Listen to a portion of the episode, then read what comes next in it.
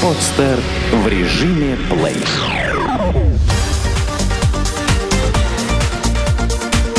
Банк.ру. Информационный дайджест. Как мошенники подправляют плохие кредитные истории. Бизнес на зачистке испорченных кредитных историй процветает. Мошенники уверяют, что за небольшую сумму и короткий промежуток времени превратят в привлекательного заемщика самого последнего должника. Сколько стоит противозаконный сервис и можно ли подправить кредитную историю легально? Мы связались с подобным чистильщиком кредитных историй и выяснили несколько любопытных деталей. Как оказалось, всего 10 тысяч рублей достаточно для того, чтобы улучшить свое кредитное досье. По словам торговца, нужно только сообщить свои данные, и уже через 24 часа он якобы предоставит выписку о том, что кредитная история чиста. На вопрос, насколько это легально, торговец заверил, что все в рамках закона. По его словам, в кредитной истории часто закрадываются ошибки, и они, имея доступ к базам кредитных бюро, исправляют неточности. Иногда за отдельную плату от пользователей. Другие чистильщики не строили из себя добропорядочных граждан, а сразу представлялись хакерами. При этом убеждали довериться именно им, поскольку они легально взламывают базы и подправляют нужные данные. Генеральный директор Национального бюро кредитных историй Александр Викулин пояснил, что все эти люди чистой воды мошенники. Все, кого бюро проверяло, откровенные обманщики, которые просто берут деньги, посылая гражданам в качестве доказательств поддельные кредитные отчеты. В Бюро кредитных историй информация хранится 15 лет с момента внесения последней записи в электронном виде с многоуровневой системой защиты. По словам Александра Викулина, несанкционированный доступ в базу исключен. Поэтому, если история подпорчена, начинайте упорно трудиться над ее исправлением. Например, можно оформить пару небольших кредитов на бытовую технику и все в срок выплатить. Как отметил начальник управления розничного кредитования Промсвязьбанка Сергей Ситин, если с момента нарушений в выплатах прошло более года, а свои текущие обязательства заемщик обслуживает в срок, то вероятность одобрения нового кредита банком достаточно высока. Член правления банка «Траст» Григорий Варцебасов отметил, что степень благосклонности банков будет зависеть в том числе от политики банка и действующих тарифов. По словам директора департамента розничного бизнеса Росэнергобанка Александра Васильчикова, банку необходимо, чтобы клиент продемонстрировал умение, желание и возможность гасить кредит, сопоставимый запрашиваемому. Так, если клиент не способен был погасить задолженность по автокредиту на 2 миллиона и взял кредит на телефон, а потом пришел в банк за ипотекой, погашенный кредит за телефон вряд ли будет весомым фактором в данной ситуации.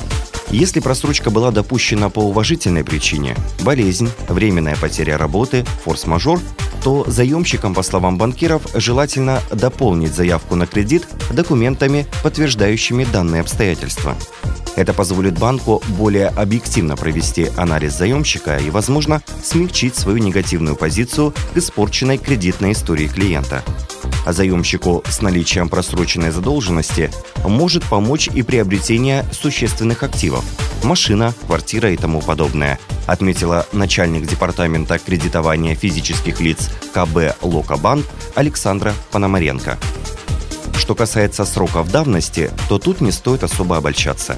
При выдаче кредита существенную роль играет просрочка свыше 90 дней. Причем данный факт может послужить поводом для отказа и через два года после погашения просрочки, отметил старший портфельный риск-менеджер Альфа-банка Роман Божьев. Кого берут в инкассаторы и чем рискуют денежные перевозчики? Как нам сообщили в одном банке, инкассаторам лишнее внимание ни к чему. Их профессия и без того довольно трудна и опасна. С этим сложно не согласиться. Но все-таки интересно, как банки принимают на работу инкассаторов, что им запрещено делать при осуществлении перевозок и почему при хорошем уровне подготовки внештатные ситуации происходят так часто.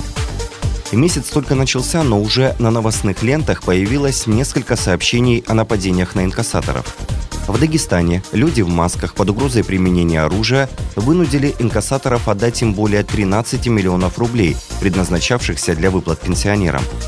В Нижегородской области злоумышленник забрался в инкассаторскую машину и присвоил 450 тысяч рублей. Операцию мошенник провернул, пока перевозчики забирали наличность в кассе автопредприятия. Но тут было нарушение со стороны инкассаторов, один из которых должен был по правилам остаться в машине.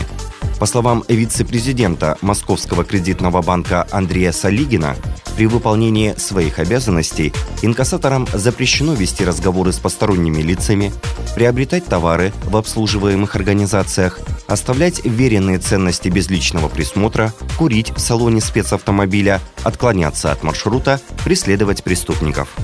Инкассатор – профессия не из легких, как в плане физической нагрузки, так и с точки зрения морального давления, говорит банк.ру зампредседателя правления Мастербанка Александр Киселев. По словам эксперта, запросто прийти и устроиться инкассатором не получится, поскольку всех претендентов тщательно проверяет служба безопасности. Производится медицинское освидетельствование. Далее проводится обучение, и только после этого инкассатор выходит на маршрут, но, безусловно, в составе группы. В качестве основных требований, предъявляемых к инкассаторам при приеме на работу, начальник отдела инкассации ОТП банка Николай Алхимов назвал честность, ответственность и безупречную репутацию.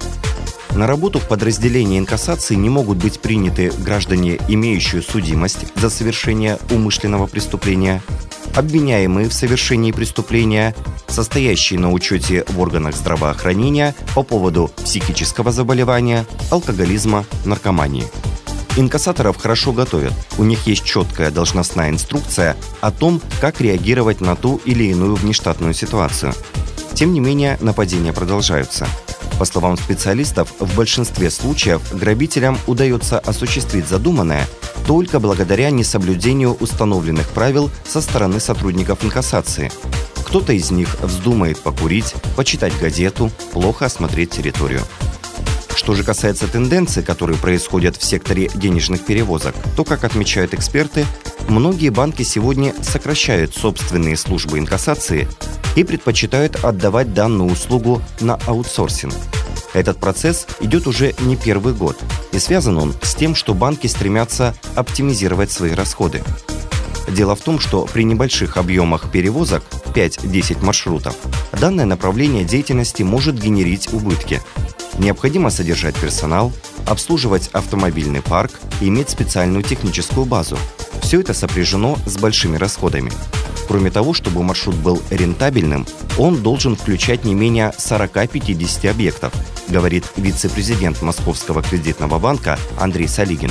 Зампредседателя правления Мастербанка Александр Киселев считает, что все зависит от масштаба банка, а также от количества сети отделений банка и банкоматов. Например, у Мастербанка одна из самых крупных сетей банкоматов в Москве. В этом случае, безусловно, банку выгоднее и эффективнее иметь собственную службу инкассаторских услуг. Так, если внезапно возникла необходимость направить машину инкассации в отдаленный район города, то при наличии собственной службы инкассации эта проблема решается моментально, подчеркнул эксперт. Что такое индекс небоскребов? Вычислить очередной кризис несложно. По мнению американского экономиста Эндрю Лоуренса, растущие как грибы после дождя небоскребы – вот верная примета будущих потрясений. Свою теорию американец разработал еще в 1999 году. И суть ее сводилась к тесной связи между резким ростом количества строящихся небоскребов и следующим сразу за этим кризисом Ученые утверждают, что массовое строительство небоскребов, как правило, начинается в финальной стадии экономического расцвета страны и заканчивается либо уже в кризисе, либо на начальном этапе выхода из него. Так родился индекс небоскребов. Чтобы не быть голословным, экономист проследил историю всех финансовых потрясений за последние 100 лет и на примерах подтвердил свою теорию. В США незадолго до кризиса 1904 года были возведены одни из самых высоких зданий на планете – небоскребы Stinger Fielding и MetLife Tower. Знаменитый Empire State Building, который удерживал рекорд высоты в течение 50 лет, тоже появился накануне Великой депрессии 1929-33 годов. За год до нефтяного кризиса 1974 года США сдали в эксплуатацию печально известные башни-близнецы. Но перенесемся из США в Юго-Восточную Азию. Кризис середины 90-х, разразившийся в Гонконге, Малайзии, Сингапуре, буквально пылал на фоне построенных в рекордные сроки высоток.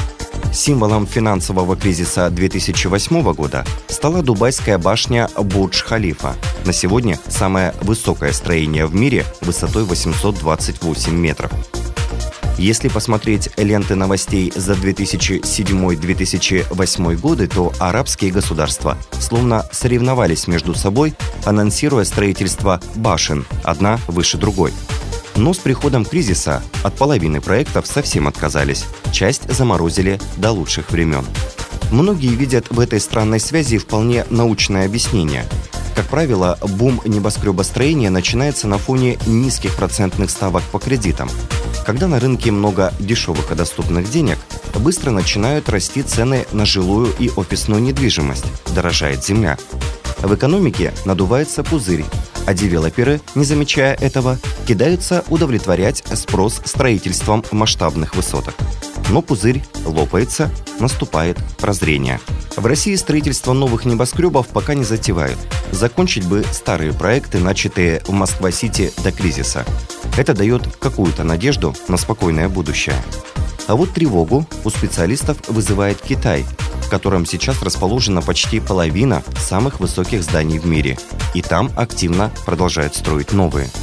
О перегреве китайской экономики говорят уже несколько лет. Однако мудрым китайцам пока удается опровергать теорию Лоуренса. Сделано на podster.ru Скачать другие выпуски подкаста вы можете на podster.ru